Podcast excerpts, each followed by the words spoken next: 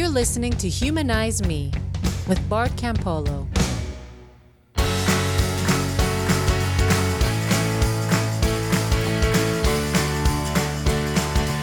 Hey everybody, welcome back. Listen, I'm going to cut right to the chase because one of the reasons these podcasts don't come out as often as they should is because I obsess about trying to do them right. And sometimes I re-record these intros 15 times trying to get everything in the right order. And I'm going to cut right to the chase. I'm going to have a conversation with Ryan Bell. I reconnected with my friend Ryan Bell, who is now, among other things, the new humanist chaplain at the University of Southern California, where I was. And a number of people, when they saw that announcement somewhere, were like, how do you feel about that? And I thought, well, I feel great, but let me call Ryan and we'll talk about it, and then people will see how great I feel.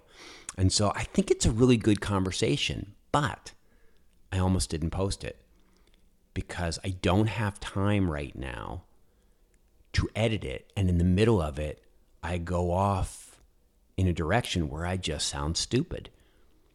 And I would love to get it out of there. I mean, what happens is that in one of these flights of talking about how people learn stuff and everything and engaging with young people, I sort of do this thing where within a community, we sign up to help raise each other's kids. And Ryan's like, whoa, wait a second. I've been in some communities. You don't trust everybody. And what about boundaries? And I'm not sure I want to be part of a thing where I cede any kind of control. And I was like, oh, I realized I sounded like a moron, but I don't have the technical expertise or the time at this moment to go back and deftly edit that out so I don't sound like an idiot. So at first I was prone not to post it, partly because last week I went and saw another podcaster do a live podcast, a guy named Mike McCarg. They call him Science Mike, and he and I have been emailing back and forth. He's a really interesting guy. He was fully Christian, and then he went fully secular, and now he's had some sort of reconnection with a Christian identity. Although when you listen to him talk, he sounds like a pure naturalist, and so who uses some Christian language. So I haven't totally nailed him down yet, but I went to see him, and oh my gosh, he has a huge following. 500 people show up at this church to hear him do his podcast and to ask him questions, and he was brilliant. And I don't just mean he's a smart guy. I mean, he was, the way he handled the crowd, the way he ran the event, the way he paused at certain points when he didn't know what he wanted to say and just stopped and was willing to let 500 people watch him stand there and think for a minute. It was virtuoso. And I just thought I said to Marty afterwards, I said, wow, that guy is so much better at what we do than I am.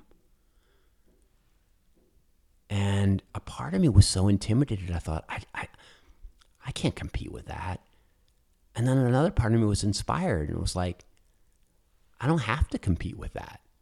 Even if he's way better than me, there's always somebody better than you at something. Doesn't mean you shouldn't do it. It doesn't mean that does that negate the fact that a lot of people write to me and say that the conversations that we're having on this podcast and the tone and the approach we're taking is being helpful to them? It doesn't. So, I thought, I've got to do that. I'm going to learn that thing. I'm going to pause more often and think about what I say before I say it. Maybe if I did that more, I wouldn't do stuff like the stupid thing I did in this next conversation with Ryan Bell, where I talk like an idiot.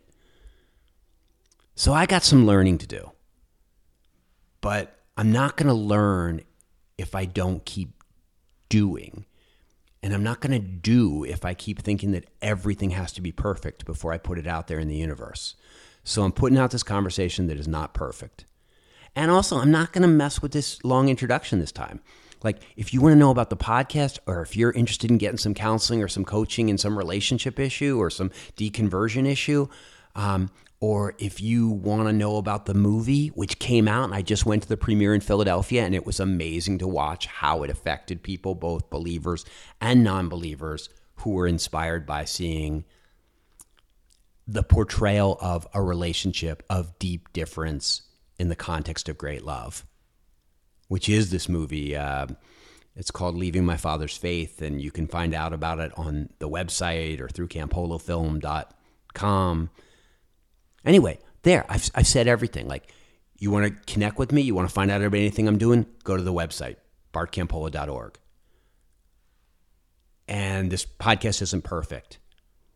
And I was inspired and intimidated by my friend Science Mike. That's all I've got to say. So this is me and Ryan Bell having what I consider to be a really encouraging conversation. And maybe in the middle of it, some really cool stuff about how all of us maybe need to think more about engaging young people. And then on the other side of that cool thing, me being really stupid. Here you go. Coming at you. Me and Ryan Bell. I hope you like it. What's it like being the humanist chaplain at USC? I'm not sure yet. I always used to say I was the first humanist chaplain at the University of Southern California. Now you're the second humanist chaplain at the University of Southern California. Well, the thing is, I've always been second in my life. You know, I've always wanted to have like the top grades in my high school and college. I always wanted to be first in my class. I always came in second. I ran track in high school, always came in second. So I'm used to it, Bart. I'm used to being second, playing second fiddle. Well, in this case though, it's more like you've supplanted, or you've assumed the, you know, you've shoved me off the throne, as it were. Yeah, I really was working behind the scenes with the administration to get you out of there. Yes. It was a nefarious plot. No, seriously, like when did the idea of you going to work there, or like not going to work, not like they're paying you, unfortunately, but like when did the idea of you having a role at USC come into the picture? It was right around the same time that I was interviewing for the job I have now at Secular Student Alliance. I've known Varun Soni for probably 7 or 8 years, off and on. We've had interaction in the interfaith community when I was a pastor in Hollywood. I was on the Interreligious Council of Southern California for a number of years on the executive board, and I was also an active member of the what was it called? Abrahamic Faith's Peacemaking Initiative, which he wasn't so much a part of, and then the Gay and Lesbian Center. Yeah, because he wasn't of the Abrahamic Faith, and that's now right. You are not either. So and now I'm not either. Yeah, you guys so I'm not. Now you could be part of the non-Abrahamic Faith Peace Council. Yeah, that's right. And then I also was briefly on a task force for the LGBT Center of Los Angeles, where they were looking at faith-based outreach. And that was after I had left the church. But my friend who was heading that up, an employee at the time, he's moved on now, but at the time he was the an employee of the LGBT Center, was also a former Adventist, had known me for years when I was a pastor, and we had interacted a bunch. And he was like, I want you to be on this task force. And I was like, but you know, I'm not in a faith-based environment anymore. And he's like, that's okay. We need, you know, the non-religious viewpoint as well. So anyway, that we held a couple of the meetings at USC, and I was sort of back in Varun's life again at that point, and we've had conversations off and on. So when Vanessa became the associate dean at USC, the first humanist to be sort of in an academic administrative position there, actually at any school, in the religious life world, in the religious life world, and a non-believer heading up the Office of Religious Life. When I started at USC, she and I started emailing a little bit, and I wanted to meet her because I knew that you had the Secular Student Fellowship that you had started up at, or had sort of taken the mantle of that when you were the humanist chaplain and sort of turned it into something much more community-based and supportive of the students' lives. So anyway, I thought, well, she's calling me because she wants me to talk about SSA and the SSF at USC. And when I got there, we talked about that, but then they also asked if I would consider this other role. So that took me by surprise, actually. I had no idea that they were headed down that path. Interesting. Yeah. I mean, yeah, because, I mean, you had just taken over as, what's your title with the Secular Student Alliance?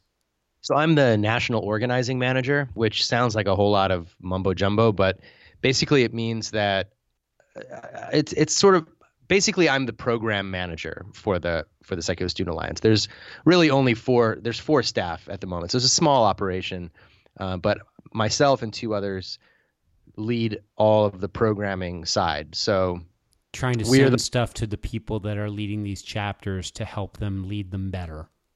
Yeah, we're on the phone with them. I mean, we probably, the three of us cumulatively have 8 or 10 phone calls a day with different chapter leaders around the country, helping them organize events, strategize ways to grow their group, make it more appealing and winsome for others that would want to join them, to brainstorm various different types of activities that they could do.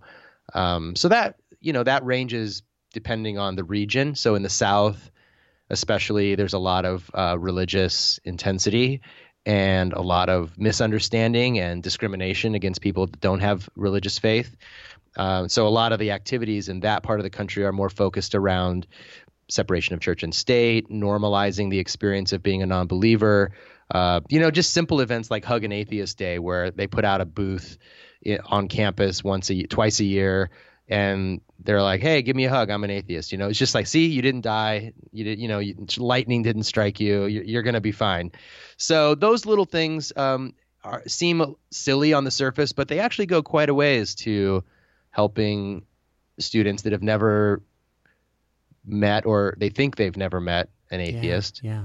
Now they realize, hey, one of my friends in class is an atheist. It's sort of like, okay, that's a viewpoint that a person can have and still be a good person.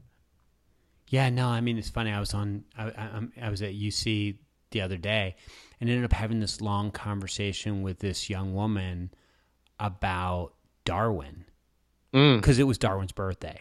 Right. And so, you know, we were just sort of like, our stop line was like, you know, hey, can I ask you one true false question about Charles Darwin? And everyone's like, sure. You know, and then like, right. You know, it's like, Darwin once ate a giant tortoise, and they were like, no. And I was like, yeah, he did, you know, or like, you know, Darwin's an atheist. And they're like, yeah. I was like, no, he was actually, you know, the most he could go is agnostic because he didn't want to upset his wife, you know, right. or Darwin lost his faith after discovering evolution. And they would be like, yeah, that's true. And I'd be like, no, actually it was after his 3 kids died.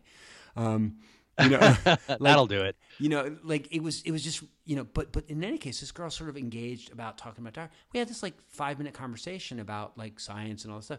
And then she like looked at the sign that the students that I was with, the Secular Student Fellowship at UC. Right. And they looked at the sign and she was like, oh, what is that? And I was like, oh, you know, it's like a youth group for people who want to pursue goodness but don't believe in God.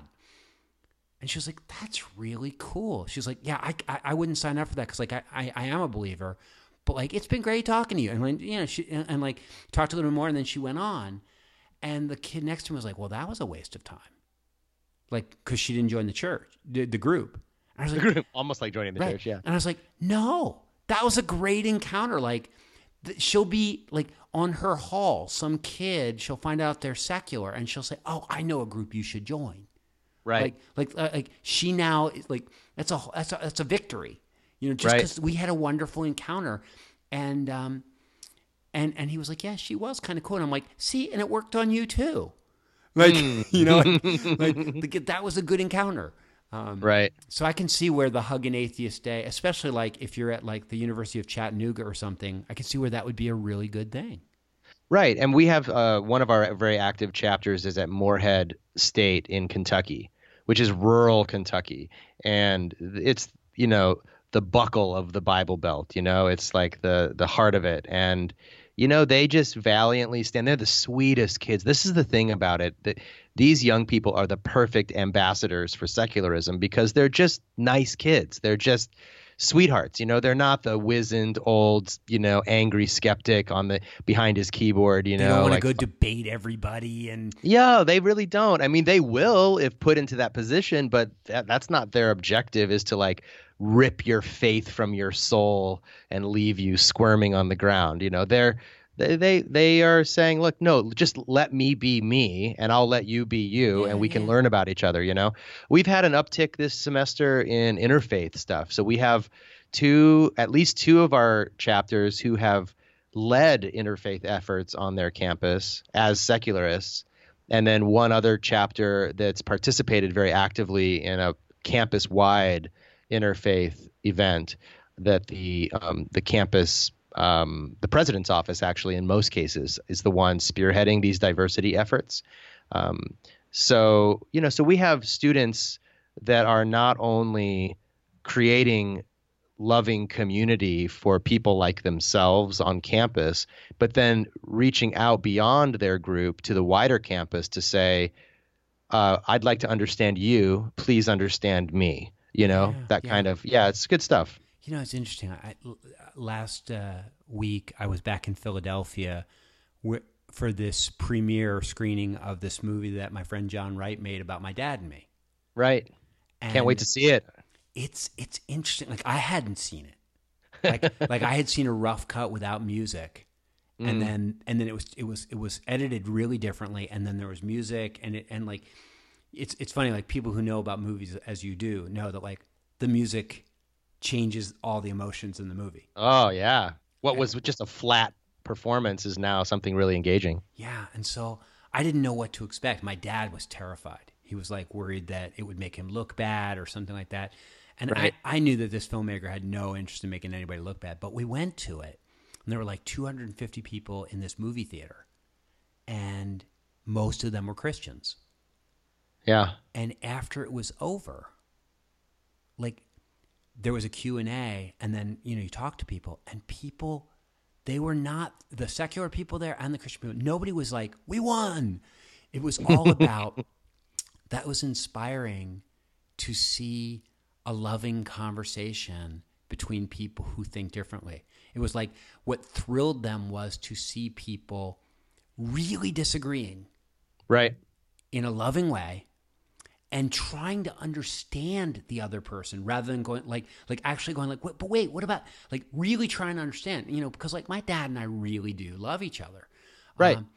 But it was really interesting, because I think that that's what, like, on those college campuses where those kids are doing the interfaith stuff, the idea that they would go like, I want to understand, not like I want to attack.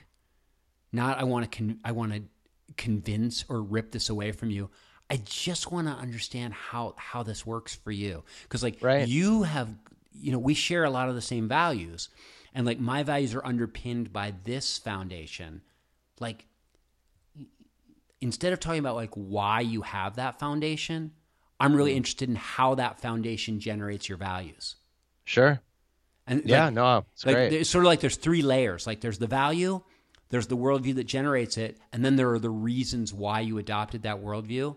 And that lowest value is just, like, that's just not a very interesting place to talk, because, like, most of us aren't even fully aware of why we believe what we believe. Sure.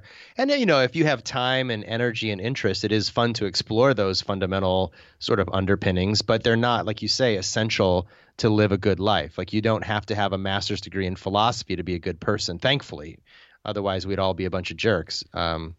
It's bad enough as it is. Yeah, and sometimes when a person's beliefs and their identity are wrapped up in each other, like, you know, where they almost can't separate themselves from, then if you start to like, question the reason they believe that, you're really questioning like them, and it's like they feel attacked as a human being. But if you say to them, how does that belief generate this value? Like what is it that how does Christianity make you, what does it make you want to do? Or you seem to care about this. Like, how does that relate to your faith? They're like, oh, that I can talk about easily. Like, that's interesting. Like, I'm happy to tell you about how my Christianity works, how it functions. But right. if you start to question its validity, it's like you're questioning, it's like you're attacking me. Yeah. Right. Yeah. People have a hard time separating that. I think it's like a lot of things we would like the people that we are criticizing to be able to separate those things. But when someone criticizes us, we find it hard to separate those things. And it's just not useful. I mean, to me, I'm constantly asking myself, what is it I want to accomplish? You know, what's the goal? And, you know, when it comes down to it, the goal for me really isn't that everyone has the same philosophical frame that I have, or that they have these underpinnings that you're talking about. Like at the end of my life, on my deathbed, I'm like, well, I got 87 people to adopt the philosophical underpinnings that I have. Great. Who cares? But, you know, if you were able to say, well, I touched this many people's lives and they went on to touch other people's lives, and the world is and they had better relationships. And, yeah, the world's a marginally better place for my having been in it. Yeah, they decided to do something with their life that was more meaningful and more rich than what they were going to do before they met me. You go like, you know, they ended up really enjoying nature in a way that they hadn't, and, you know, like those would be things you would go like, hey, this was kind of like, I invested my time well. Like I had a very brief life and I feel good about the way I invested it. Yeah, it went well. So okay, so you go over to USC. They've got this humanist associate dean, and you think she wants to talk to you about your work with the Secular Student Alliance, and she's like, actually, I'd like you to have a role with. Like, I'd like, in a sense, it's like in your SSA hat, you're helping all these campus organizers. And then she goes like, I'd actually like you to be the campus organizer here.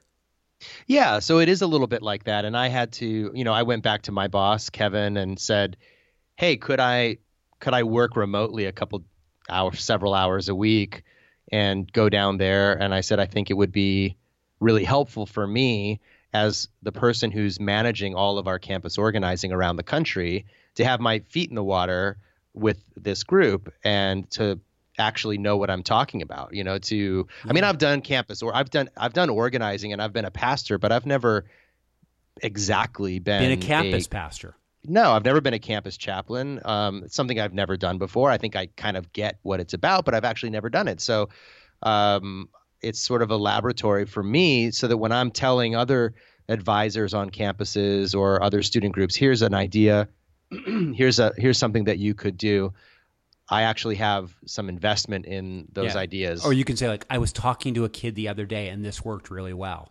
Sure. Yeah. Or just somebody will throw an idea out there and you're like, that would never work. Because like you're like, that would never, like, you know, sometimes an idea sounds good when you're giving it to somebody else. And then you try to imagine doing that in your own marriage or in your own, you know, with your own kid or like for me on my own campus, I'm like, oh no, that's a stupid idea. Yeah. Yeah. Yeah. And I think it's a lot about, you know, these early days, it's just a lot about learning who these young adults are and what their values are, kind of what they're passionate about. And every one of these groups is so unique. It's so interesting what drives them, what motivates them, what makes them want to be a group, and more than that, what makes the individual members of the group want to be a part of the group. So, you know, so far it boils down to, you know, showing up on campus and having lunch with people. I mean, that's kind of the at USC, you mean? Yeah, yeah. It's like showing up, asking them about their life, kind of finding out what makes them tick, why they're a part of the SSF there at that campus, and just kind of hearing their stories. Yeah, yeah. I mean, it's funny, but I was out at Chautauqua. Have you ever heard of Chautauqua? Yeah, that's a Christian festival of some sort. It's not really Christian. It's kind of interfaithy. I mean, like it had Christian underpinnings, but like they have a whole humanist thing out there. It's like all these rich people that own this like summer community. It's in New York, right? Yeah, yeah. And they have like this amazing auditorium, and they still bring in amazing, like they bring in Washington Post columnists and Supreme Court justices and the Pittsburgh Ballet and all these people. And so they have a religious program, but they also have like an arts program, a drama program. And so like these, you know, like there's just this incredibly rich cultural life for these people on this lake. And I got invited to speak out there last summer just for one day. And it was like a really cool experience and everything. But while I was there, I was talking about working with young people. And one of the older people say, like, that must be so hard on a college campus. Like, how do you get the kids to talk with you? And I was like, I sort of thought, like, so revealing. It is, because, you know, for a lot of adults, they think that college kids would be a really tough audience. And I remember I looked at this guy and I said, of all the college students that I've ever asked to go out for a cup of coffee with me, what percentage of them do you think turned me down? And he said, I don't know, like half? And I was like, I have never been turned down. Especially if you're buying. You're like, a nice older person says, I'd like to take you to coffee and just hear your story. I've always felt, even when I was a pastor, that one of the big, like, open secrets about relationships was that young people want meaningful relationships with older adults. And because they have their parents, but they're their parents, you know, they would love to have a parent figure that's not actually their parent. And these people would say to me, like, but, like, I don't know what to say. And I'm like, you don't have to say very much. All you have to do is say, so, okay, like, back me up to the beginning. Like, you were born where? And then I'm like, how many brothers and sisters? And then what was that like? Yeah. High school. What was that like? Are you close to your brothers and sisters? And then you're like, high school. Like, some people loved it. It was the best time of my life. I had the best friends. Or, like, what was it for you? And then they tell you that, and you're like, how'd you choose this school? And, like, how's it been so far? And what do you like? What are you studying? And why? And, like, you know, an hour later, you know, the kid goes, this was an amazing conversation. And I'm going, like, all I've done is ask questions. And then, of course, you chime in. Like, if they say, in high school, I played ultimate Frisbee, you say, like, oh my gosh, like, I saw this movie about ultimate Frisbee on Netflix. And then you ask, like, your one ultimate Frisbee question. But, like, as long as you just ask enough, you just chime in enough to let them know that you're engaged. Tracking. Yeah. You know, or if they tell a story about, like, if they say, and that was when I got sexually assaulted. Right. Then you have to go, like, oh, what was that? Like, I'm so sorry. Like, how, what happened? What was that for you? Like, all you have to do is be interested. Right. And listen. Present. Yeah. And so I was like, these guys are like, but I wouldn't know what to say. And I'm like, you don't have to say anything, for starters. Well, I do think, you know, it's interesting reaction, because I noticed it in myself a couple of times. The first few times I was back on the USC campus, and then on a regular basis, I think you were a little intimidated. Yeah, it's a little intimidating, you know, because these kids are, like, young and hip and cool, and you know, I mean, I've got kids almost that age. Right. Yours are a little older, but my kids are just a little younger than this crop of college students. My oldest will be college age next year, and it's intimidating for me sometimes to talk to my own daughter. We sit there with a burger and fries and sort of, like, try to break through to something meaningful, and especially because she's my daughter. I was just going to say, like, I could sit with your daughter and she'd be easy, probably. Right. Easier. Yeah. Right. But for me, it's like, why are you checking up? Or what I didn't do? What you think I did something wrong? Or right. Are you worried? Don't worry about me. Stop worrying about me. When you go to USC and you sit down with a kid, they're not worried about you. And I think if you, for me, the key is to drop your own insecurity. Like, you don't worry about what they think of you. It's not about you. It's about the other person and learning who they are. And once you pay that interest in them, like we both know Joey, right? So Joey's the easiest guy to talk to in the world. He'd sit and talk to you for hours if didn't have to go to class. But often when he does, it's guys like that. And often when he does, yeah. But guys like that are so they're good teachers, you know, too, about how to engage. And sometimes you find one student or two that will really make it easy for you, and then you kind of get a win under your belt, and you're like, oh, well, that's all. I mean, that's all you got to do. Oh, I can do that. Like, this is for dummies, you know. Like, I mean, Joey can make anybody feel like they're really good with college students, but there are other, you know, like what I found was, like, the most the kid who struggled the most, the kid who was the most awkward, they were also the most grateful.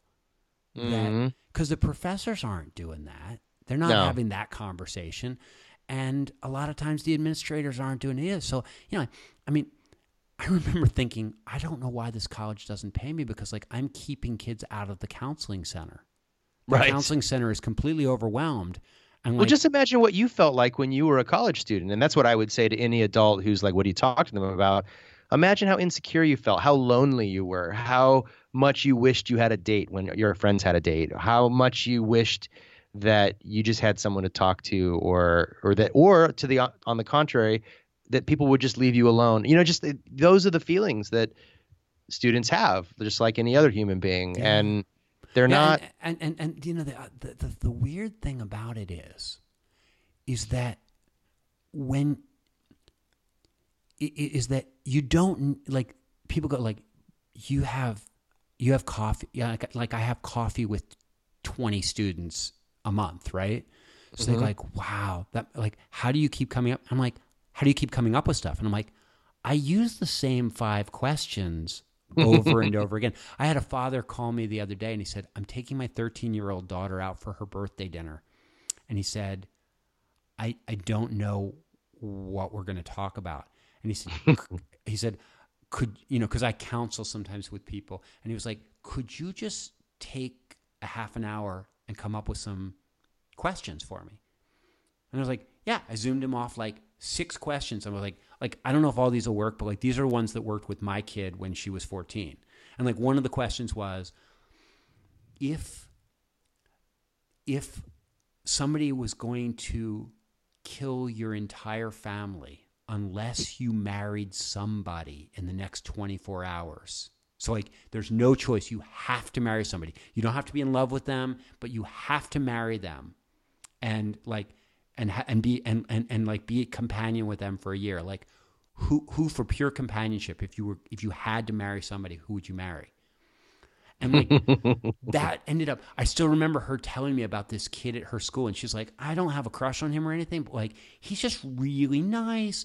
And he's interested in a lot of things. And I think like, you know, he's very polite and, you know, she had all these reasons why like he would be a good companion. And like, so I ended up sending these guys these 5 questions, and he called me the next day and he was like, oh my gosh. Like they worked like a charm. And I'm like, yeah. And you know what? They'll work next year too. Like you don't need to have that. Like it's, you know, this, the trick isn't being good with words. The trick is being genuinely interested in the person sitting across from you. Right. And I think that comes more naturally for some people than others.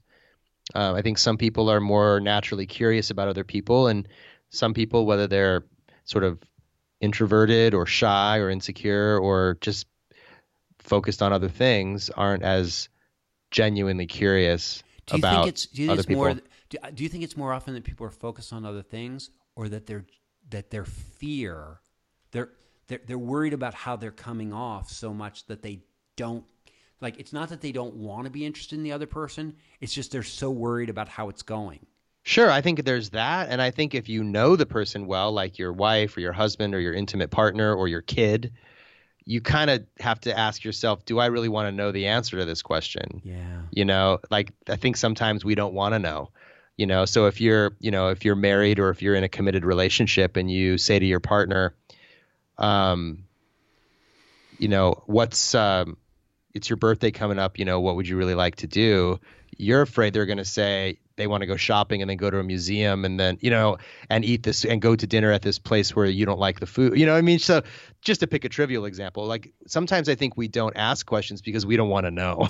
And, you know, I think that that's where I think sometimes like, how about if I take your kid out for coffee and then you take my kid out for coffee, because I'm not emotionally invested in your kid, so I'll be able to be maybe a little more present in a different way than you are. And like, and I want my kid to have another voice besides mine. So like, I sometimes think like when I'm trying to build a humanist community, like of families, Mm-hmm. I'm sort of like, look, we'll help each other. We'll help raise each other's kids. Mm-hmm. Yeah. They sort of go like, why? Like, why? Like, why don't we just each take care of our own? And I'm like, oh, because it's so much easier to clean somebody else's garage than it is to clean your own.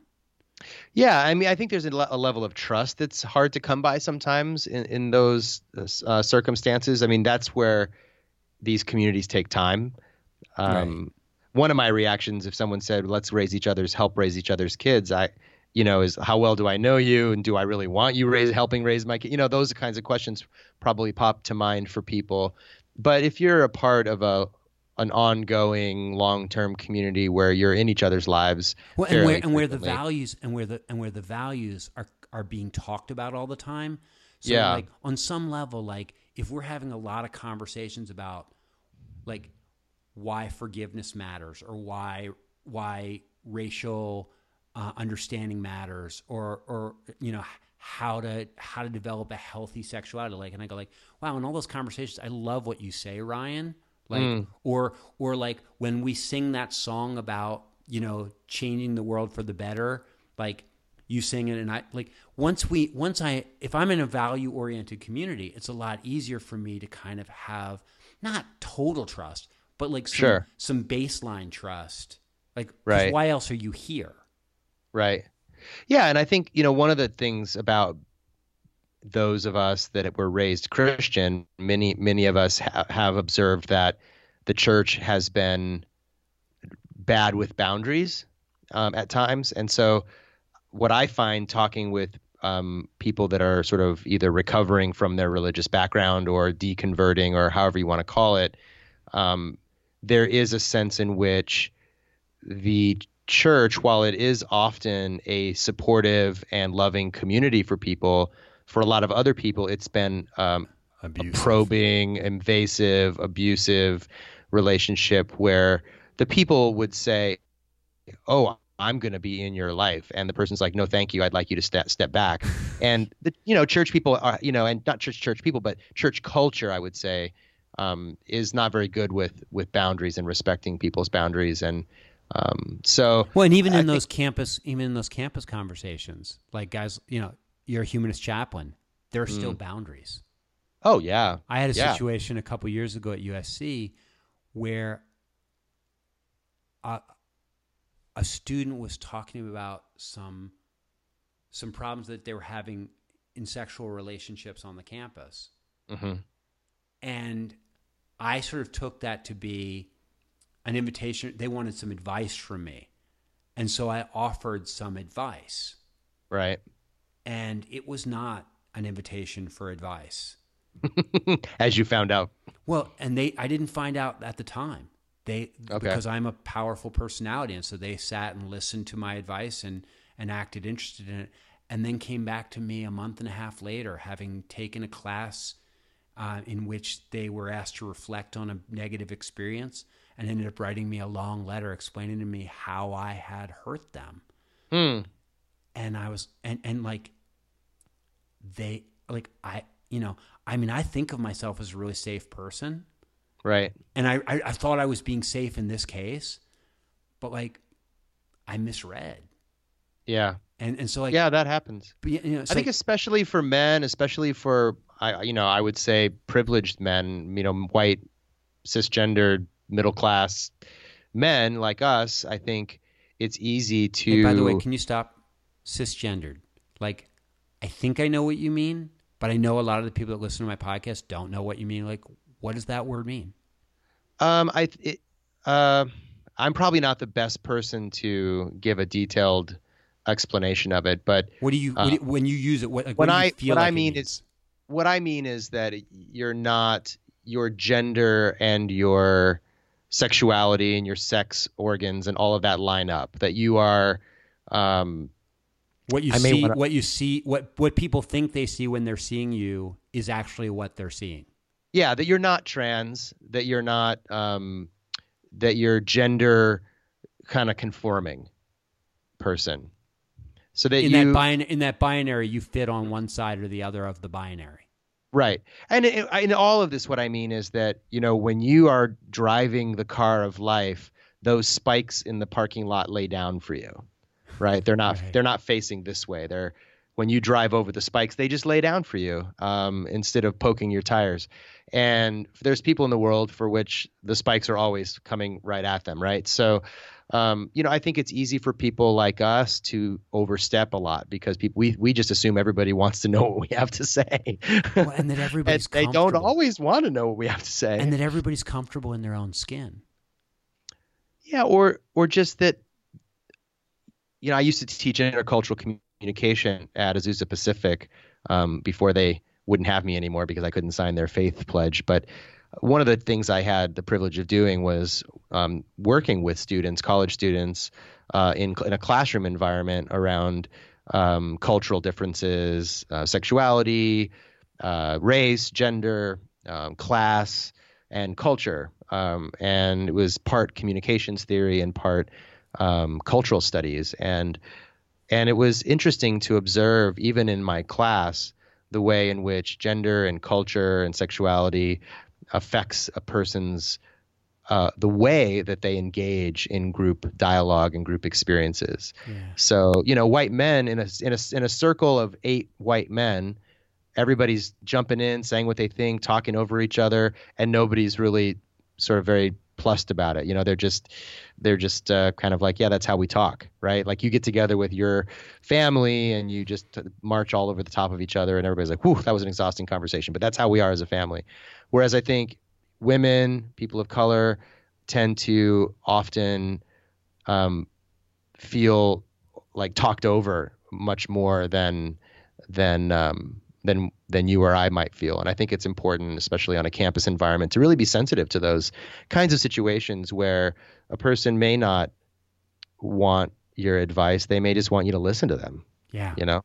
Yeah. And I mean, and that's exactly, you know, and in this situation, I just like, part of it was about, I think maybe some of it had to do with gendery stuff, but I think a big part of it just had to do with, I assumed a level of trust that I hadn't earned. Like all these other students trust me, and this kid came in and she knew all those other students. And so like, I just sort of assumed like, hey, she knows Bart's a safe, cool, trustworthy guy. Cause that's what, you know, that's the word on the campus. But right. Like, she didn't like, it was like, you haven't earned this with me and I'm so real, you know, and like, and so the long and the short of it is that, yeah, like when I talk about the value of an adult showing interest in a kid, there are some trust issues. There are some boundary issues. But even having put all that out there, I still say you're right about that secret that many young people would jump at the chance to sit with an adult. And it's not always going to go to some deep, hairy, difficult. It's just going to be like, what are you majoring in? What are you studying? Why did you choose that? How did that work? And it just helps. It helps young people clarify who they are and what their values are and what, you know, what they're interested in. And sometimes magical stuff happens in those conversations.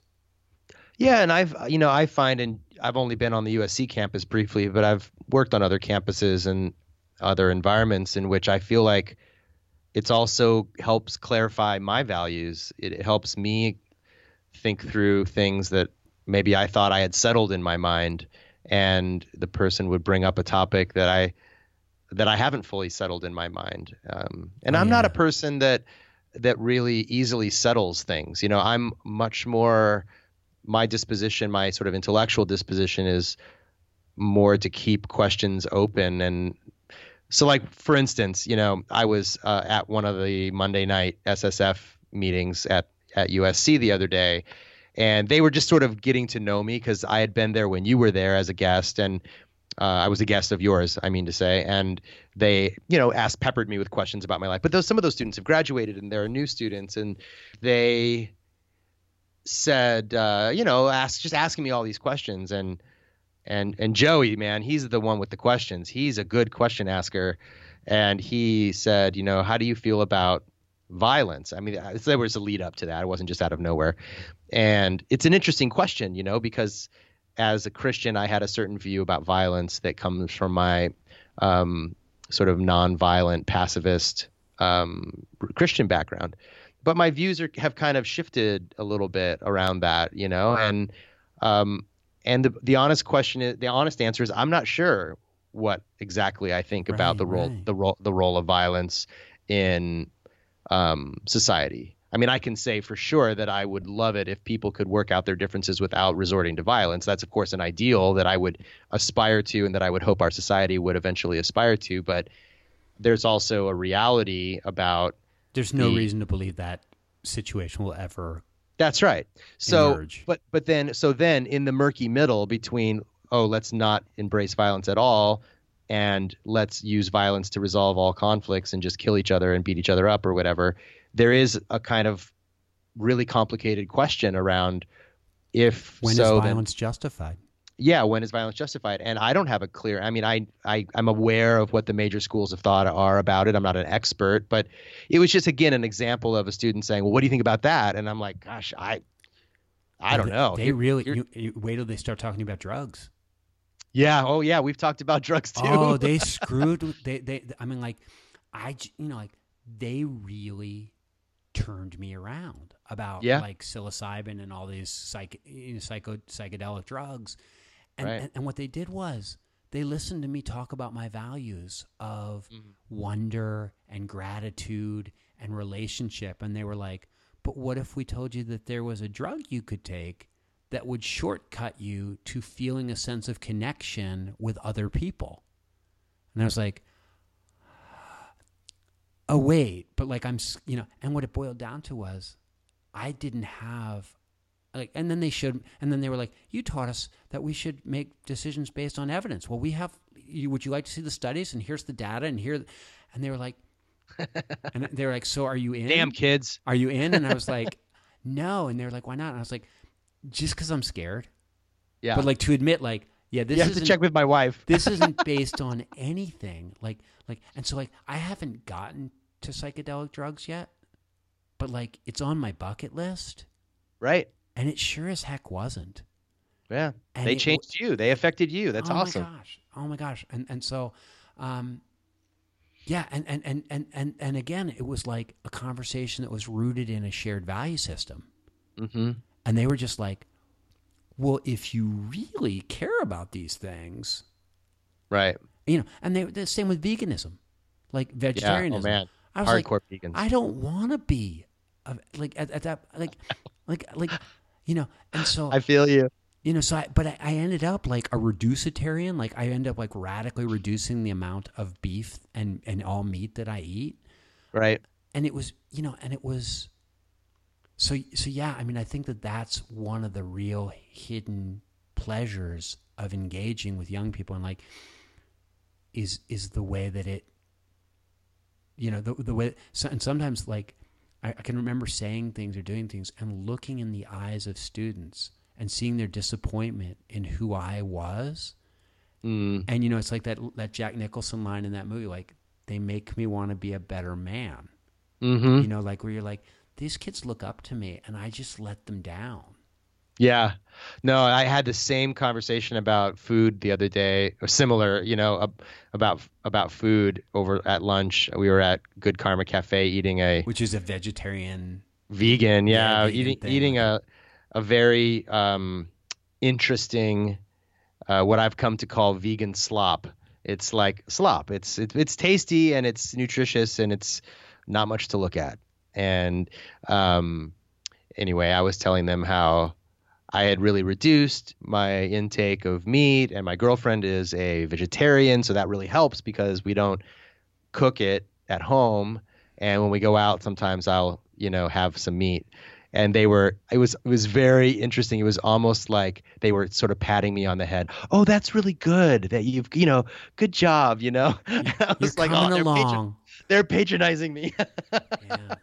But, you know, they challenge me, you know, and Joey especially is just like, not to bring him up all the time, but like he said, you know, I don't understand like why, if this is what you believe and this is what you think and this is the evidence, why you wouldn't just do it. And I'm like, yeah, you got me. Yeah. You got me. My dad had a professor in college named E. Digby Baltzell. And Baltzell was, one of the things he was famous for was he had coined the phrase WASP, white Anglo-Saxon Protestant. Oh, wow. That's he was a big time sociologist. But Baltzell's, one of his great lines was that we do not choose whether or not to be hypocrites. We only choose the limits of our hypocrisy. That's great. And I thought that there's a lot of truth to that. Yeah. That's one of the reasons why I think that the accusation of hypocrisy as a political tool is so hollow. Like, to say, oh, you know, Donald Trump is such a hypocrite. It's like, please pick a different line of attack. Yeah. I mean, so is every person on Capitol Hill, and so are you, and so is your neighbor, and so are your kids. Like, it's like, yeah, please don't think you've won some significant political battle because you pointed out that a politician is a hypocrite. The only one I hate worse than that is flip-flopper, because I'm like, wait, right. Somebody changed their minds and you want to make fun of them for it? Right, right. I want to celebrate. Somebody saw some evidence and they decided that they had been wrong about an issue. Gosh. Yeah, what a loser. So I just got to tell you, I mean, you know, I loved being at USC, and part of the reason I loved it was the students, and part of the reason I loved it was because you had access to so many cool professors and so many cool lectures, and like, it was just a place. I just really want to encourage you, like, you know, the cool thing about that title, being Humanist Chaplain, is like, a guy can write a Nobel Peace Prize, a Pulitzer Prize winning novel, who teaches in the English department. And if you send him an email and say, hey, I'm the Humanist Chaplain, and I just wanted to see if I could grab a cup of coffee with you. Yeah. They'll go like, oh yeah, sure. Like, right. And so like, and it comes from a usc.edu email address, and you're like, so many amazing people, you know, astrophysicists and behavioral psychologists and political scientists. And so, you know, but the other thing was that those people, I mean, not only were a lot of them humanists, whether they knew it or not, you know, a lot of them were secular. I mean, they were all secular, but like, a lot of them were like also actively trying to make the world a better place and cultivating, you know, all these good things. Right. But they also were one of the ways that you got to students who don't walk up to the table on campus. Right. Like, I had professors who would call and say, hey, I've got somebody I want you to meet. And so that's a good point. I just like, you know, at some point I should probably just send you a list of like, here are the 5 coolest professors that I met while I was there. Oh, please. But I'm telling you, I would love that. I'm telling you, with that title, you can just flip and call anyone. I mean, sometimes I say to people like, you should declare yourself the Humanist Chaplain of Cleveland, or you should declare yourself the Humanist Chaplain of the University of Wisconsin. Because like, if nobody else is taking that title and you take it, you like, I never said I was the Humanist Chaplain of USC. I just said I was the Humanist Chaplain at USC. Mm-hmm. But like, all of a sudden, people wanted to talk to me, right? And it's an unbelievable entree. Well, in the case of USC, you really are the Humanist Chaplain of USC. Like, there's an official role for it, you know. And a lot of public universities like UCLA, it's a little harder. Yeah, you kind of have to be University of Cincinnati, yeah, or University of Cincinnati, or you know, any place else. You have to sort of be a freelancer that's sort of, you know, building good relationships with the administration because of the sensitivity around religion. The students can organize, and it's but the administration can't officially say. Well, they could, but they're scared about it. Yeah, but like, what's interesting is like This afternoon I had lunch with a suicidologist, an expert in suicide, who's a professor at UC. And again, like, all I had to do was drop her a note and say, I'm the Humanist Chaplain at UC. And all of a sudden she's like, yeah, I'd love to talk to you. And so, yeah, it was amazing. That's cool, man. And how is it going at Cincinnati? How are you finding students? Are you just, it's different. Like, this is a big state school where, you know, half the kids are commuting. They're mostly local. They're not all this. It's not It's not as competitive. It's, you know, it's a different vibe. And yet, you know, there's of course this is the Midwest, you know, like we're just above Kentucky. And so, you know, there's probably, it's not as secular an environment in general. Like many of these kids are sort of Christian by default. But a lot of them at a school like this, this is the first time that they've ever really had their faith. They've ever really thought about their worldview, or they've understood people of other worldviews. So I find that like the work among the Christians is I do more work among the Christians in terms of having meaningful conversations with believers, aimed at just helping them understand that like there are a lot of different ways to pursue goodness. And the secular kids, it's much, they are just, they can't believe that there's somebody there for them. Right. That's amazing.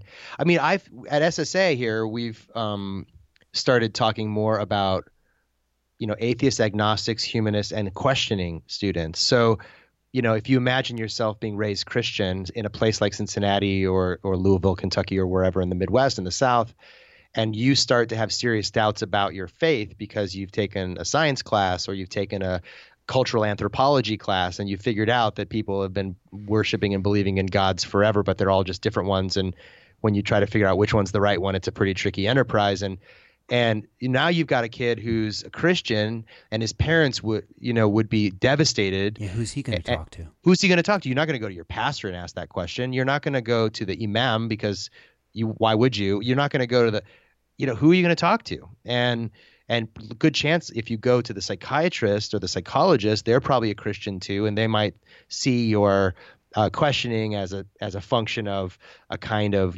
adolescent crisis or something like that. And so I've been saying to the staff at USC, I really want to somehow find a way to say the humanist chaplain is not here to disabuse you of anything. We're here to listen and be compassionate listeners and to help you process, as a companion, to process the questions that you have and to point you towards some resources to help you answer those questions. And if you end up being a Christian in the end, then great. And if you end up not being a Christian in the end, you know, maybe you'll be a Buddhist, you know, a non-theist Buddhist, or maybe you'll be something else. But that the end is not the point. The where you end up is not the most important thing. It's that you are given permission to ask the next question, whatever the question is that you have on your mind at this moment. Yeah.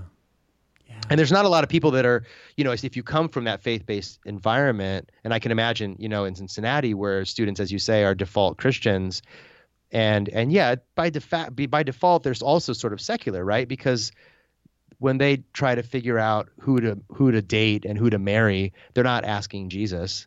They're thinking about it and evaluating and saying, this is the person I want to marry. They're not that nominal Christian. They're de facto atheists as it is. You know, they're not really appealing to their religious faith to answer any major questions. Yeah, and you know what? What's interesting, one of my first conversations out here was with a Christian guy whose family is Christian, his girlfriend was Christian, all his friends are Christian, and he was struggling with the faith, and he came to talk to me, and I think he thought I was going to, like, show him how to be a humanist. And I was like, let's talk about this. And his Christianity wasn't badly broken. It just needed a tweak, you know, like, and because I used to ride that motorcycle, I still know how to fix it. And you say, like, well, you know, and he was surprised because I was like, you know what, I think your best move is to become this kind of Christian, a little bit more progressive Christian than you were. Mm-hmm. But like, that way you get to, like, your whole tribe speaks that language. Right. Like, that's a better, like, you want to pursue goodness. Probably you're going to have an easier time pursuing it at this stage in the game as a Christian. And he was like, and then he knows then too that if at some point in the future it becomes unbearable, like it did for you and me, the cognitive dissonance just becomes too much. You also know that there's another path that you could take if you want to. That's right. You know, it's there for you when and if you need it. And I think that's, and it's not, it doesn't mean that you're going to go off the deep end doesn't mean that you're going to become a serial killer. It doesn't mean you're going to, like that. This is, humanism is a path for you if and when you need that. But yeah, you're right. Like if the goal is to pursue goodness, then what's the shortest pathway to that? And if you pull somebody out of Christianity before their time, mm-hmm. they're going to suffer mightily. I've seen it happen over and over again where somebody like got jumped into Christianity, jumped into secularity, mm-hmm. and they weren't done with Christianity yet, and they were haunted by a God they quote-unquote didn't believe in, and they felt guilty and terrible, and they were lonely, and they hadn't yet come to see any value in pursuing goodness in a secular way. It was horrible for them. And so, like, I'm not out. I think that that's one of the real, I love it that you're sort of saying to be the humanist chaplain means that you want to see people thrive in whatever way is going to make them thrive. I remember when I was teaching at Azusa and I had an Egyptian student, one of my best, students that semester, just super diligent and super curious, always wanted to meet with me after class and in between and have coffee, whatever. And he came to me one day and he's like, I really have a burden. Can we talk? And I said, sure, of course. So we met and had coffee. And he said, as you know, because he had written some biographical stuff for the class because it was about culture. And I had them reflect on their own cultural upbringing and where they came from, what their location was. So he had already described to me in a paper that he was raised in Egypt by a Muslim father and a Christian mother. So he had this sort of dual religious affiliation in his childhood. And he felt the pressure at Azusa to decide to become a Christian. And he said, I just don't know how to deal with this pressure. Like, I feel like I don't know what to do. What should I do? He said, should I be a Christian or should I be a Muslim? And I said, do you need to decide? Like, yeah, where's the pressure coming from? Are you in a rush to, like, so let's say you decide right now that you're going to pick, I don't know, Muslim. Let's say you're going to just right now you're going to decide that you're going to pursue that path and you're going to leave Christianity to the side. Now what? Like, is your life better? Is it like, what's the purpose of having to decide this right now? Why don't you take your time? Why don't you explore both? Why don't you engage in the disciplines and the rituals of both and see where you find meaning and value? Maybe one day it'll be neither, but there's no, like, you don't need to decide. And a lot of times people will come to me, and I'm sure they do to you too, and they say, well, I read your blog or I heard your podcast and I too am struggling with my faith and I don't know what to do. I have these questions, but I also find some value in Christianity and my family's Christian and I just don't know what to do. And I very often will say to people, what's the one thing that's troubling you the most? Like, what's the question that you're really stuck on? Work on that. Like, you don't have to figure it all out by tomorrow at 3 p.m. Like, it's not a race. It's not, there's no final exam. Like, you don't have to solve this right now. Take it at your own pace. Nobody's looking over you. I mean, there might be some people looking over your shoulder, but there's no judgment. That's the whole point of humanism, is that there's not this sense of judgment. Like, you've got to get it right. Like, I remember when I first started writing the Year Without God blog, there were so many atheists who said, you're not doing atheism right. And I said, oh my gosh, all my life I've had Christians tell me I wasn't doing Christianity right. This is great. Now I'm not doing atheism right. Oh, I'll never get it right, And I just thought, no, I'm not the kind of person that gets it right, like the way that people want me to maybe. But I think people feel that pressure. Like, they're not doing Christianity right because all the Christians are telling them that. And they're not doing atheism right because they're not, like, I don't know, Richard Dawkins, like, sort of angry and hostile towards people of faith or whatever. And again, apologies to Richard. Like, he's not always that way to people, but that's his, he bears that mantle. So I don't know. I think people just need to have freedom to explore what's on their mind, freedom to have an opinion and then change it tomorrow. Yeah, I guess the older I get, yeah, the less interested the less important it is to me what somebody believes, and the more important it is to me what they value and what they're trying, what they care about and who they care about. And I sort of, a lot of times I feel like it's almost like a trick, because I feel like if you can get somebody to value loving relationships and to value making things better for other people and to value wonder and gratitude, I oftentimes feel like that's probably the best and surest path to get them. Like a lot of times, like I've seen people like that are pursuing those values and they end up giving up negative religious ideas because they're like, this is an impediment to loving relationships. This is an impediment to making things better for other people. And that's a much better reason to abandon a bad idea. Right. I agree. Is to abandon it because you're on your way to loving somebody, because you're on your way to helping somebody, because you're on your way to appreciating your life. And you go like, yeah, this isn't my way. Yeah. Hey man, it makes just talking this way. Like I know we're like sort of, you know, there's a crude way of saying what we're doing to each other right now. We're patting each other on the back, as they might say. But I'm just so I hated leaving. I didn't hate leaving LA. It was a hard place for my wife, especially. And I'm really glad we're back here in Cincinnati. A lot of good things are happening here. That's amazing. But I hated leaving at USC, and I hated leaving that student group that I just thought was the neatest student group in the world. And it just, it really makes me glad to hear you talk about having lunch with students that way.